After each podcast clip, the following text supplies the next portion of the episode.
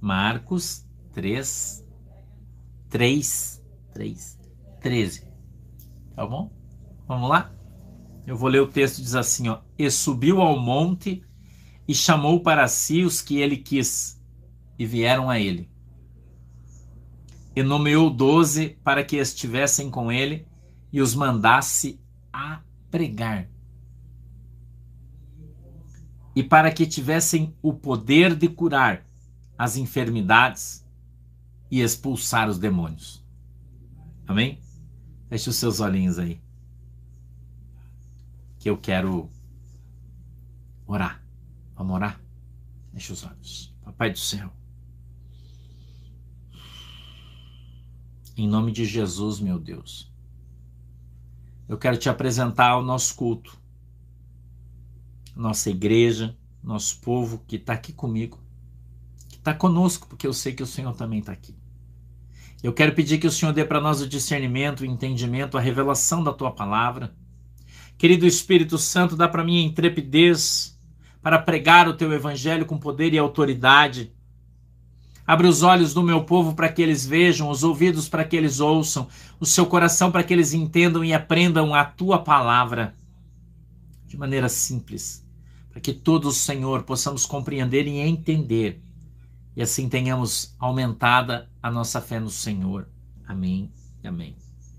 Eu encontro nesse texto algumas coisas que são muito importantes e eu quero que você Preste atenção nelas. Presta atenção para você não perder a benção. Ok? Presta atenção para você não perder a benção. Jesus subiu ao monte e chamou para si os que ele quis e vieram a ele. A primeira revelação que eu tenho através do Espírito Santo desse texto é que você só vai fazer a obra de Deus com poder e autoridade se você for chamado por Jesus para fazer isso. Jesus tinha muitos discípulos ao seu redor. Muitos. Não eram poucos, eram muitos. Mas a Bíblia está dizendo que o Senhor chamou doze os chamou para o monte, subiu ao monte e disse: Você, você, você, você, você, você, você e você. Doze. Vem, sobe comigo. A Bíblia diz que ele os chamou para pregar prosperidade, que ele os chamou para fazer uma célula, que ele os chamou para fazer uma como é que fala? O encontro com Deus? Não. Jesus os chamou para eles pregarem o evangelho.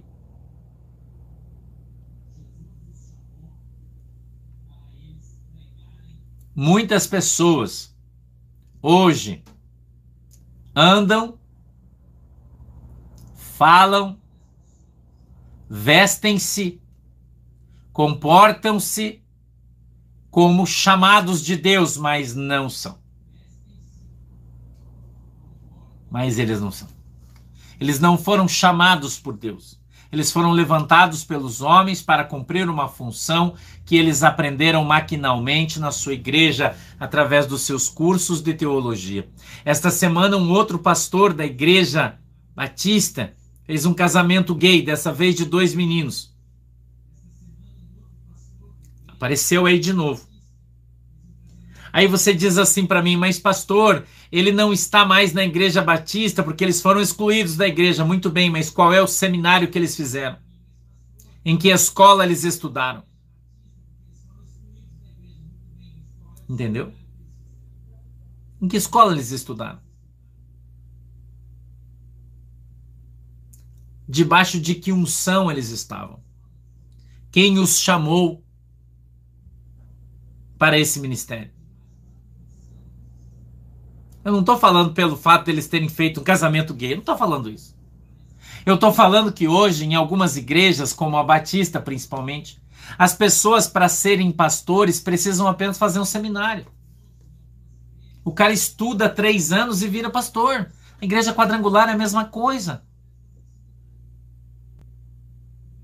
Então, quando a gente fala da igreja batista, eu não estou falando de a igreja, estou falando das igrejas, porque tem várias denominações que se chamam batista: Batista Independente, Batista da Figueira, Batista do Pinheiro, Batista do João, Batista do Francisco, Batista do. Como existe a Assembleia de Deus, Assembleia de Deus da Missão, Assembleia de Deus da Madureira, Assembleia de Deus Vitória em Cristo, Assembleia de Deus Chico da Princesa, Assembleia de Deus Três Volta para Voltar, Assembleia de Deus Dois Pulinhos e Três Respiro. Tem, tem várias. Entendeu? Em várias. Né? A, a origem da presbiteriana é a maçonaria. Entendeu, irmão? Então, como é que você quer que o pastor preste? E mais uma vez eu vou dizer, eu não estou falando aqui do caráter dele como pessoa, e sim da sua teologia. Como é que você quer que ele preste, irmão, se ele vem de um lugar que não presta? Eu te pergunto.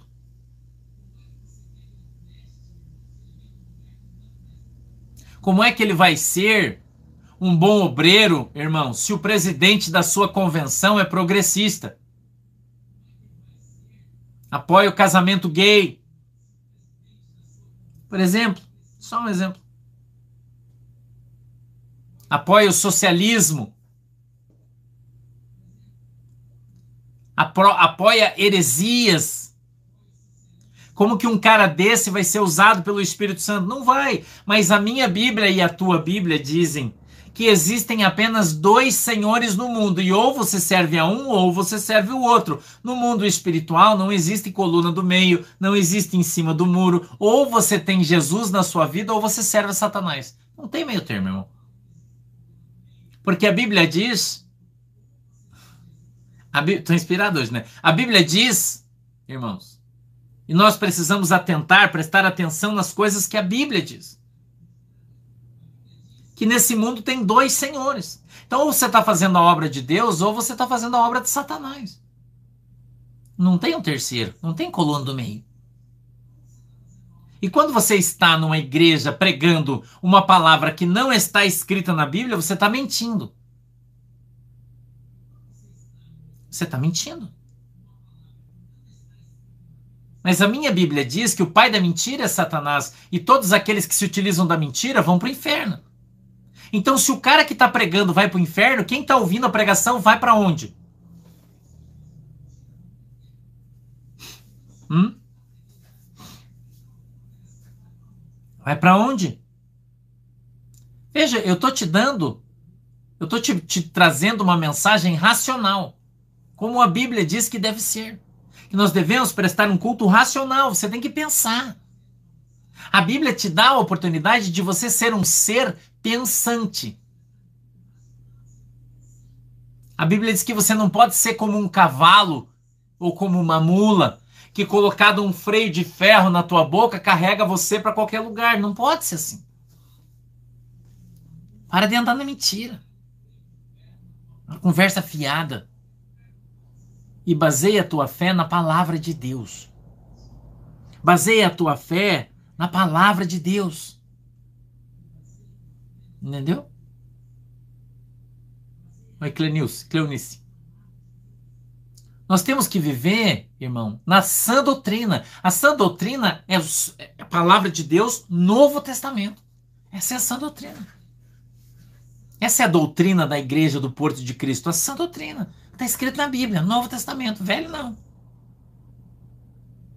E nós não só temos que pregar o evangelho, como precisamos viver ele. Viver ele. Você precisa viver o Evangelho. Né? Viver. Entendeu? Viver. Para mim o Instagram tá funcionando, Aldrin aqui, tô vendo o comentário da galera, tá sossegado aqui para mim. Tá? Para mim tá funcionando. Entendeu? Então, existem coisas, irmão, Existem coisas que não são relevantes e outras que são. Como, por exemplo, como que você sobe no púlpito para dizer que isso aqui é de Deus, aquilo ali não é de Deus, se você não conhece a Bíblia?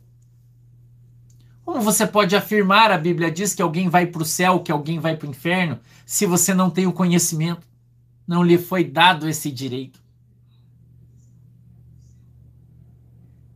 Um abraço, Matheus. Um beijo para a galera da Argentina aí. Como? Hum? Quantas pessoas que estudam teologia e se tornam ateus porque eles desacreditam em Deus? Porque o instituto, instituto teológico que eles estão estudando é um lixo. Quantos? Quantos? Entendeu? Quantos?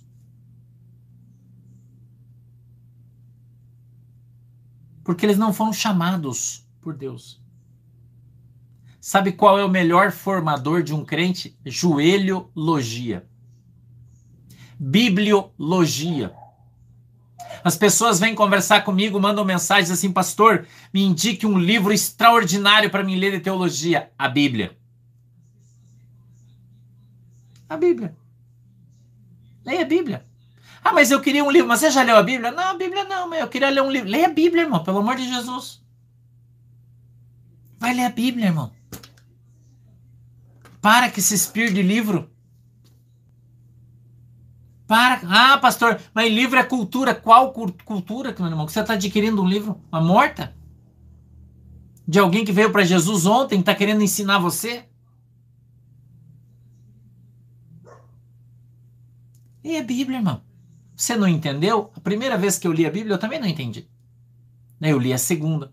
Aí eu não entendi ainda. Li a terceira. Aí eu comecei a entender, eu li a quarta, a quinta, a décima quinta, a décima nona, a vigésima. Até eu entender. Até eu aprender.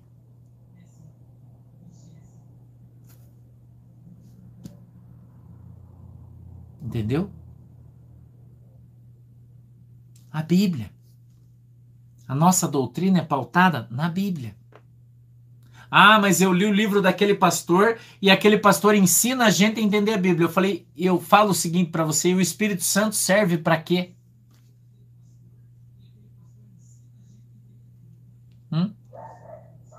Eu prefiro aprender com o Espírito Santo. Eu prefiro o discernimento do Espírito Santo. Eu prefiro o entendimento do Espírito Santo. Oi, Helena, Deus te abençoe. Eu quero mandar um beijo especial para a galera que está no Chile. Gente, nós já temos uma igreja lá no Chile. Um beijo para vocês, a galera que está no deserto do Atacama, ó. Beijo para vocês aí.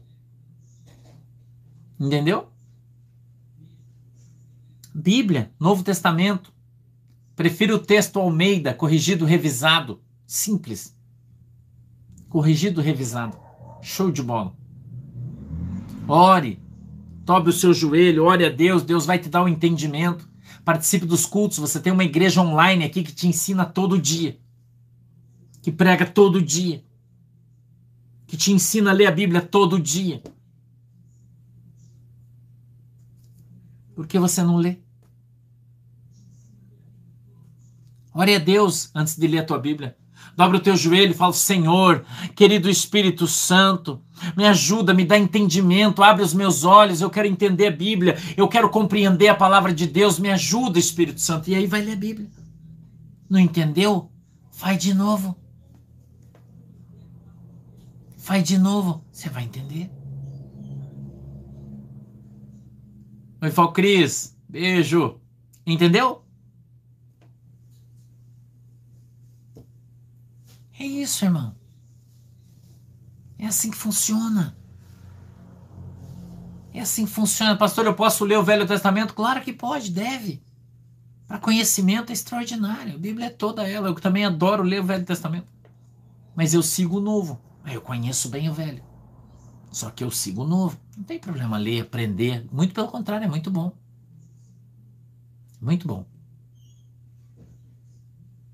Mas, pastor, não tem um livro bom? Deve ter, irmão.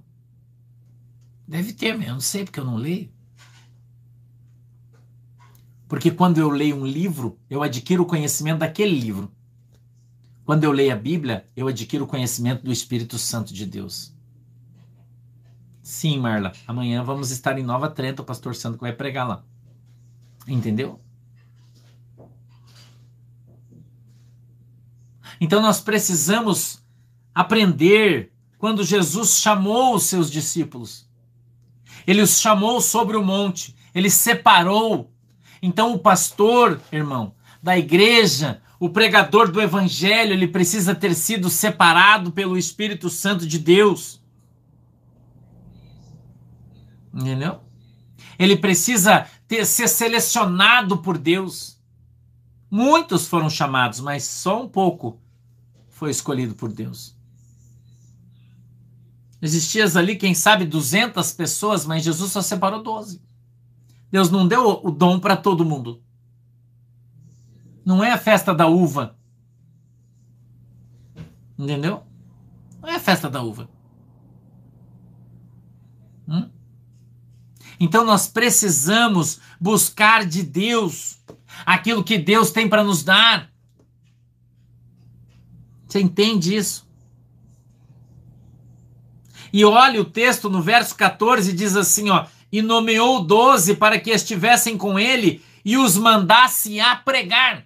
Jesus Cristo chamou os seus apóstolos para pregar o evangelho.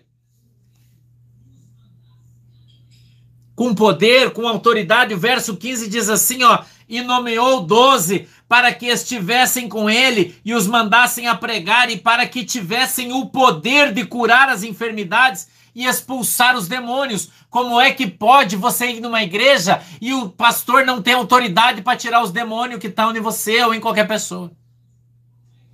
Que a pessoa está indo na igreja, congrega na igreja, mas está endemoniada e as pessoas vêm conversar comigo, fala, pastor, mas escuta aqui uma coisa, será que dá para você orar pela minha família? Porque eu tenho meu sobrinho, meu primo, meu tio, meu não sei o que, ele congrega lá na Assembleia de Deus, mas ele está endemoniado e lá os caras não conseguem tirar os demônios dele. Será que você pode? Não, eu não posso, irmão. Porque eu tenho que cuidar das minhas ovelhas. Eu não tenho que cuidar de ovelha dos outros. Entendeu? Eu não tenho que cuidar da ovelha dos outros, irmão. Não é minha obrigação. A Bíblia diz que Deus constituiu um rebanho e pôs sobre eles um pastor. E o pastor tem que cuidar das suas ovelhas. Tem que orar, expulsar os demônios, orar para que eles sejam curados. Talvez não sejam. Talvez eles precisem passar pelo médico. Faz parte. Mas você orou. Você foi visitar. Você conversou. Você amparou exortou, consolou, fortaleceu, ligou a quebrada, ajuntou o caído. Função, irmão. Mas você cuida do seu rebanho. Então, como é que pode, se a Bíblia diz que aqueles que Jesus chamou, aqueles a quem Jesus chamou, eles oram e as pessoas são curadas. Eles repreendem o demônio e o demônio sai. Na semana passada, veio um casal da minha igreja de Curitiba, eu não vou falar o nome deles aqui. E a irmã ligou para mim e disse: Pastor, o meu filho, menininho, estava doente. É criança, acho que é quatro anos, eu não sei a idade dele. As coisas irmão perdoam, mas eu não lembro a idade do guri. E quando a mãe ia orar por ele, ele falava: Tira a mão da minha cabeça, tira a mão da minha cabeça. Criança, três para quatro anos. Escute isso que eu vou te contar. E ela ligou para mim e falou: Pastor, eu acho que o meu filho está endemoniado. É um demônio que está nele, de enfermidade. Porque ele estava doente e ele não deixa eu pôr a mão na cabeça dele, não tem acerto, e eu ponho a mão, ele tira, eu ponho a mão, ele tira, ele não deixa e tal. E eu falei, não, eu vou, eu vou, eu vou, para Curitiba, eu vou, nós vamos aí, eu vou orar. Escute esse testemunho que eu vou te contar. Aí eu fui para Curitiba, corrida, como sempre vou na corrida, né? Eu tô correndo bastante. Quando eu cheguei, eu liguei para ela, falei assim: "Escute aqui, eu vou almoçar na casa da minha mãe". Então vocês venham aqui já logo depois do almoço para mim orar pelo guri. E eles vieram. Quando eu orei pelo guri, ele tava show. Peguei ele no colo. Ele nasceu na minha igreja. O pai dele é, é minha ovelha faz, sei lá, 20 anos. Entendeu? Nasceu na minha ovelha, na minha igreja. Ele é como se fosse meu afilhado, essa criança. Eu só não falo o nome para não constranger, só vou contar o testemunho para vocês. Então eu peguei ele no colo, falei: vem aqui no colo do pastor. Ele veio, me abraçou, ele é um querido. Orei por ele, falei: deixa o pastor orar. Coloquei a mão na cabeça dele, falei: ó, ele não tem nada. E a mãe dele me olhou, falei: deixa eu orar por você. Quando ela veio, eu pus a mão na cabeça dela, manifestou um demônio nela, nela, na mãe. Nela. E ela já caiu, irmão. Caiu endemoniada já. Entendeu? Caiu endemoniada. Caiu endemoniada, irmão. Expulsei o demônio dela, mandei ele caminhar. Ele vazou. Ele vazou. Daí ela estava ali, o marido, todo mundo e tal, ajudou ela a levantar, ela sentou, ela não conseguia ficar em pé. Daí ela começou a chorar. E disse: Meu Deus, pastor, o demônio não estava no meu filho, estava em mim. Eu falei: É. E ele, como é um prodígio de Deus, porque ele nasceu dentro da igreja, ele vive na igreja, ele corre no meio da igreja, ele brinca no meio da igreja. Um guri, irmão. Tem três para quatro anos, eu acho, eu não sei qual a idade dele, mas é, é por aí. Ele via o demônio na mãe dele. E quem colocava a mão na cabeça dele não era ela, era o demônio. E por isso ele tirava e dizia: Tira a mão da minha cabeça. Aí ele não fala direito. Entendeu? Sacou? Agora eu pergunto para você, irmão. Se a irmã não tem um pastor que é um homem de Deus, onde ela tá? Aí eu falei para ela assim, sabe por que, que esse demônio tá em você? Ela disse, por quê, pastor? Eu falei, porque alguém fez uma obra de magia e levou lá na tua casa. Que Deus mostrou para mim. O demônio foi carregado, levado lá na tua casa. Ela olhou para o seu marido e disse assim: Pois é. Há alguns dias nós chegamos em casa e tinha um trabalho de macumba na frente do nosso portão. para você que não crê nessas coisas. Entendeu? A diferença entre você ter estar numa igreja que tem Jesus e você estar numa igreja que não tem Jesus. Você entende isso? Você entende a diferença? Porque as pessoas acham, irmãos, que todas as igrejas são iguais, que todas as igrejas são de Deus, mas não é verdade. Isso aí não é verdade, não, irmão. Isso é, isso é caô do diabo. Porque tem muitos pastores que não foram chamados por Deus. E eles não têm isso aqui, ó. Poder para curar as enfermidades e autoridade para expulsar os demônios. Entendeu? E tem muita gente aí que está tá doente que é um demônio. Você vê nos nossos cultos de segunda-feira aqui, ó, que o pastor ora para libertação aqui, as pessoas caem nas suas casas. Aqui pelo telefone, pastor ora e as pessoas caem pela internet. Manifesta demônios. Vocês não têm noção.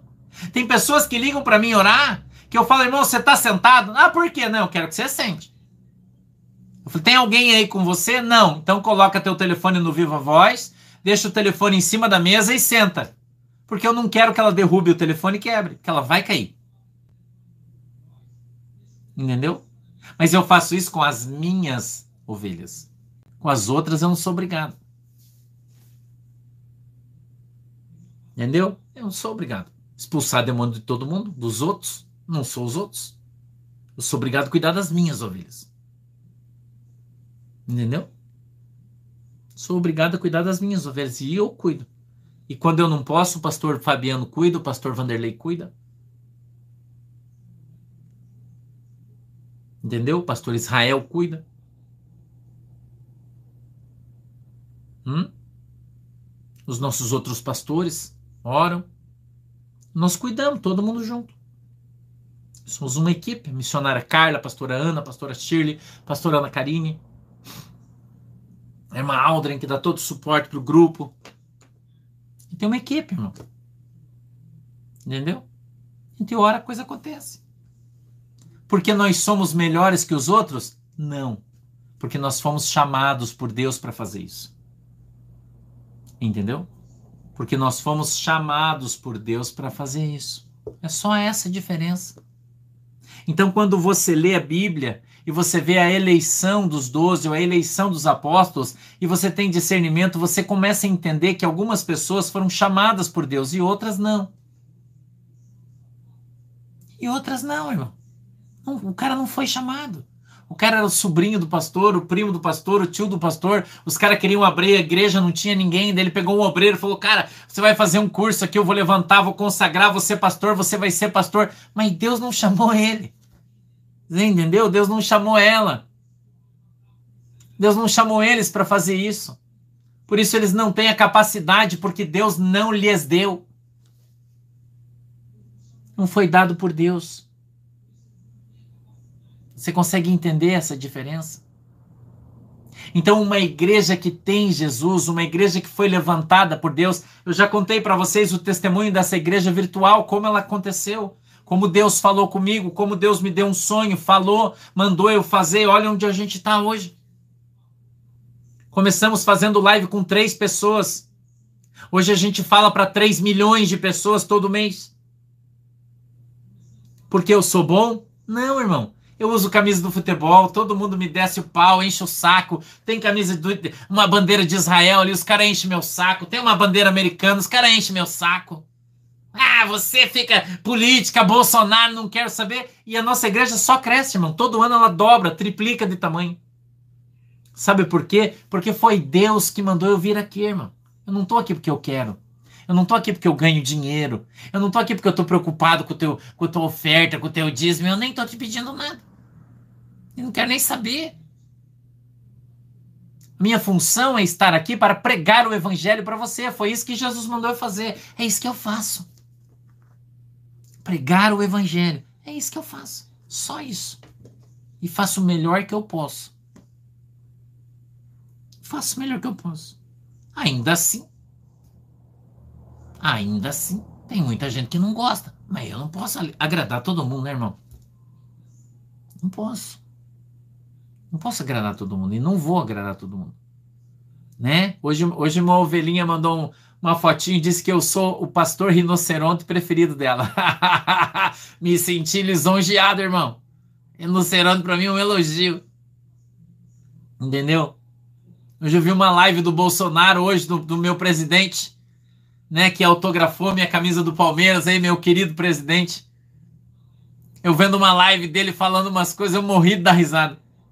A Manuela falou que eu vejo tanto Bolsonaro que eu tô virando pastor Bolsonaro já. A Manuela me zoa por causa disso. Ela fala, meu Deus, eu olho pro pai, o pai tava no Bolsonaro. Tá no Bolsonaro, tá, tá no Bolsonaro. É. Até que em casa, né? Galera.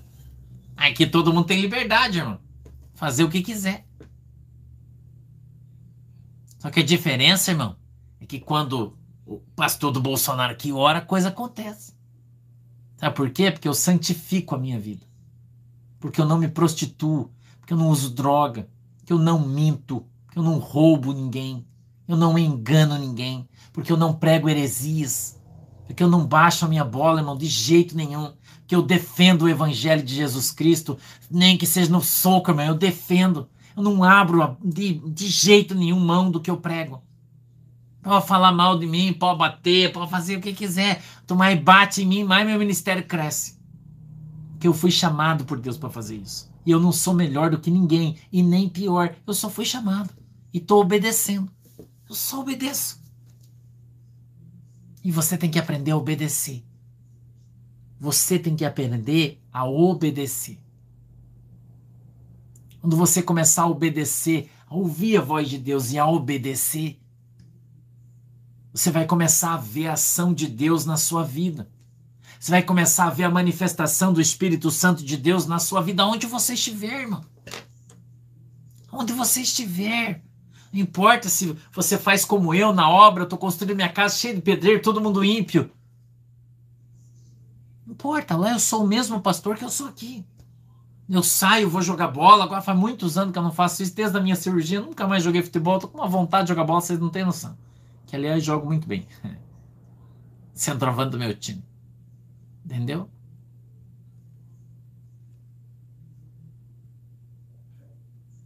Sabe aonde que era para mim estar hoje? Quer que eu te conte? Quer que eu te conte onde era para mim estar agora, hoje, agora? Lá em Curitiba, na Arena da Baixada assistindo o jogo do Furacão e do Galo. Sabia? Fui convidado para ir lá. Era para mim estar tá lá. Sabia? Era para mim estar tá lá, vendo futebol. Eu disse: não posso ir. Não posso ir, pastor. Não posso ir. Para quem me convidou. Não posso ir. Por quê? Porque eu tenho culto. Eu tenho culto, eu tenho que pregar a palavra para minhas ovelhas, todo mundo quarta-feira, não posso. Se fosse até outro dia, mas quarta eu não posso. Entendeu? Eu abri mão da minha vida. Quando Jesus diz quer vir após mim, negue-se a si mesmo. É isso que eu fiz, irmão. Primeiro para mim é a minha igreja. Entendeu? Primeiro para mim é a minha igreja, a minha obrigação com Jesus. Aí depois e depois o resto tá bom. Eu queria que você entendesse isso. Quando Jesus Cristo passar a ser a sua primeira opção, primeira, isso é primícia, primeira. Quando Jesus Cristo for a sua primícia, primícia da sua vida, como ele é da minha vida. Como ele é da minha vida. Primícia. Aí a tua vida vai ser transformada aí a tua vida vai ser transformada. Quando for primícia, primeiro lugar, por primeiro, antes de tudo, Jesus. Jesus é o cabeça da minha vida. O Espírito Santo é o cabeça da minha vida. Meu Deus Pai querido é o cabeça da minha vida. É isso que importa para mim, é isso em primeiro lugar. O resto é depois. O resto é depois. Então aprenda a obedecer. Deus te deu uma, uma missão, cumpra a sua missão com louvor. Faça o melhor que você puder. Se empenhe. Se esforce. Ah, pastor, mas você não sabe, é difícil. Eu sei sim, porque eu vivo isso todo dia. Eu luto todo dia para estar aqui. Entendeu? Então se esforce que eu tenho certeza que você vai conseguir. Um abraço para a galera de Botucatu, em São Paulo. Tá bom? Amanhã, à noite, nós vamos ter culto em Nova Trento, mas eu não será transmitido, tá? Lá a gente não tem internet. O sinal é ruim, não dá para fazer live lá. Tá? Não, não, não vai. Dá para fazer live lá, então não vamos transmitir. Mas a gente tem amanhã à tarde, então aqui duas horas. Tá? Amanhã à tarde, às duas horas, a gente está aqui. Beleza? Aí a gente conversa amanhã. Tá bom? Vamos orar? Querido Deus, em nome de Jesus. Eu quero abençoar o teu povo, a tua igreja, na autoridade e no poder do teu santo nome. Eu peço que a tua mão poderosa, Senhor, venha sobre as nossas vidas, que o Senhor possa nos guardar, o Senhor possa nos proteger na autoridade e no poder do teu santo nome. Eu peço para que o Senhor nos ajude, guarde, livre-nos, Senhor, de todo o mal, em nome de Jesus Cristo. Eu peço que o Senhor abençoe todos os meus irmãos, seguidores, as minhas ovelhas, em nome de Jesus. Que o Senhor possa nos guardar debaixo do teu sangue, nos livrando, Senhor, de todo mal, em nome de Jesus. Nos alcança, nos abençoa com a tua destra da justiça. Eu te peço na autoridade e poder do teu santo nome, que o Senhor abençoe a água que os irmãos estão colocando diante de ti, e quando eles beberem ou usarem ela, sejam alcançados pela sua fé, em nome de Jesus. Amém e amém. Beleza, galera? Durmam com Deus, Deus abençoe vocês. Até amanhã às 14 a gente tá aí, ó. Beijo no teu coração. Tchau. Tchau, galera. Deus te abençoe. Tchau, galera. Deus abençoe vocês.